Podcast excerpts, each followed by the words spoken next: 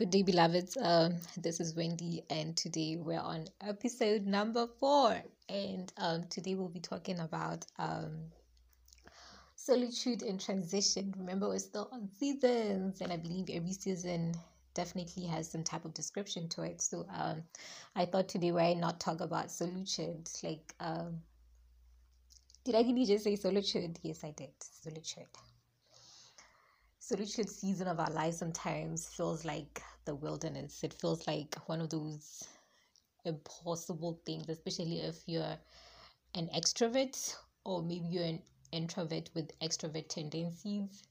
Um, sometimes a solitude season of our lives could actually demand a little more from us or make us feel like we are so alone.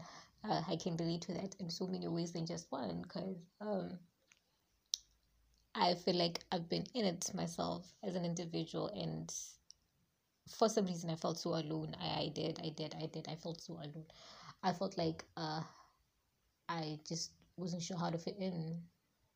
Like, like it wasn't that easy. It wasn't easy just to be me entirely, and um, it always takes time to actually fit into anything, fit into a new place, fit into a new uh, position, fit into a new uh relation or a new organization, a new environment, uh, all of that. Like I said, transition sometimes has so much to do with it, it can be a movement or a change of state or anything of that sort. So, um,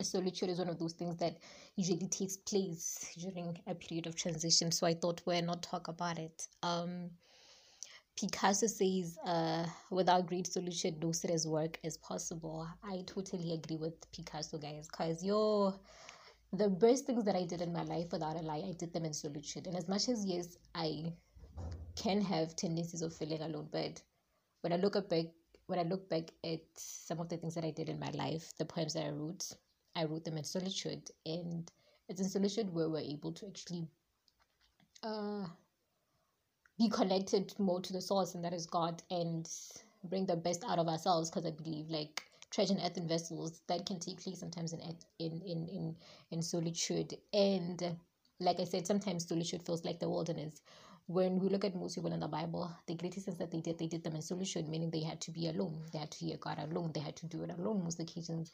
And then God always bring people to actually come and help them out.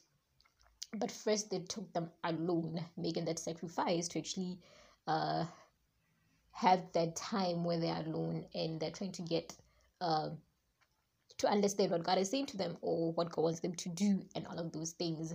Even if it is sit down and study the life of uh, of Adam, Adam was was created and that we see him in the garden and in the garden there's there's a point where God uh had given him that was even before evil came into the picture he was given a chance to actually uh name the things that were in the garden. And he did like one by one he named each one of them.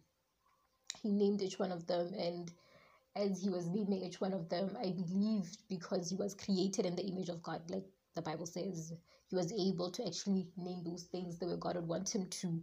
And that was possible because he was in solitude. He was what looked like the wilderness because he was all alone we would say. But he was able to bring out the best out of him because of solitudeness. Even though sometimes it's a great thing to be in a group to be with people, but the best usually comes out of us when we are alone because that's the time when we're more true to either ourselves or to God. So uh, this is why solitude uh, is a very important thing. And um, in solitude, sometimes when we're in solitude, like I said, we get to struggle these feelings of feeling alone. And feeling alone will always be normal at one point because it's going to be natural, especially if you're changing as a person. And um, you're going to have to learn to deal with that one or the other because at the end of the day, you have to live, you have to show up, you have to do some things, you have some responsibilities to actually uh, uh, work on and produce at the end of the day. So, um, solitude is going to be one of those seasons or moments where a person literally has to go through. I know some of us we actually have friends and we think I would never depart from my friends, but if there comes a point in your life where solitude is actually demanding that from you, you're definitely gonna have to come up here and understand that the solitude season of your life requires this kind of a person for you to actually have that kind of thing come alive out of you. So um uh So sometime I actually had a conversation with a friend and she said to me, uh, one of the things that she's actually praying for in her life is peace. And when she said that to me, I I thought to myself, this is something that I had prayed for like last year. So uh I had prayed for it and I let it slide. Like I just brought it before God and I was like, hey God, I feel like I'm going through a season where I just can't explain it. That was last year though. It wasn't during a transition season, but it was kind of transition, but not really transition. But I could feel the transition was coming or something of that sort. And and I heard to pray for peace. I literally remember putting it down. I was like, hey God, peace is to be one of those things that I'm really praying for, like God, peace. And I feel like I needed to pray for peace because um uh the only way I was going to survive the solution season of my life or the wilderness season that was coming, I would need to have understood what peace was. So when I was saying I'm praying for peace at that time, I didn't entirely need peace at that time, but I was going to need it in the future because I did go through a transition after having to pray for peace. So when I met this person now and they said uh, they're praying for peace, I was like, girl, I've been there before. But then I got home at some time and then I sat down and I, I took a paper and I started writing, scribbling down what peace could mean to me because I was going through a season where that was really happening. See, when Jesus said, I give you peace, but not as the world gives you, you think it's a lie until you find yourself in a situation where the reality of the world comes alive. And then after some time, you wonder, how in the world did I just get through all of that? That's the time you realize that that was the peace, this peace that supersedes human understanding. Like, how did you just get through something like that? And you can only say, I don't know. It had to be peace. It had to be peace somehow. So I thought today we're just going to have to appreciate peace in transition, but in the form of solitude when you're going through a solitude season of your life. If Jesus had to go 40 days uh, in the wilderness, that was a time when he was fasting. That shows you that there was something that was coming alive. That was during his solitude moment. He was all alone and there was something that was being birthed within that season, and I believe peace was one of them. 40 days, 40 nights. Maybe who could go for that? I mean, yeah, it's, it's definitely other people can, but um, I don't think it's for everyone. I, I think believe it takes the grace of God as well.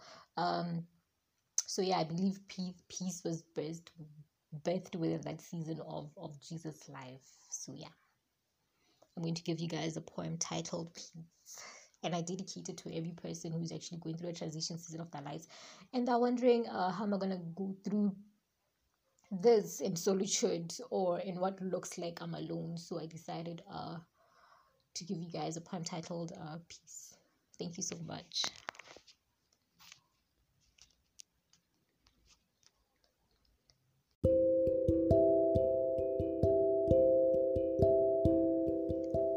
It's not a place it's not an atmosphere. It's not a frail human. It's the reality of the word alive. State of spirit, mind, and soul alignment, intertwined with oneness with Abba, insight known and touched only by dears. It's the unexpected tongues that burst out in odd moments, even if it's for a second, and the requirements of the spirit is met per time. It's the consciousness of His living word inscribed in my heart that all it does is still my being despite the turmoils. Peace is the ascended state of the renewed mind where truth unites mercy, birthing rest. With surrendered hearts bowing to the adoration of the one who invented life, where secrets of humanity are revealed to the burden bearers, bringing wholeness to the wandering souls where love, joy, and freedom aren't just words but fruits birth. And only then does one know it's Prince of Peace they encountered. Thank you so much for listening to this podcast. May the Lord bless you.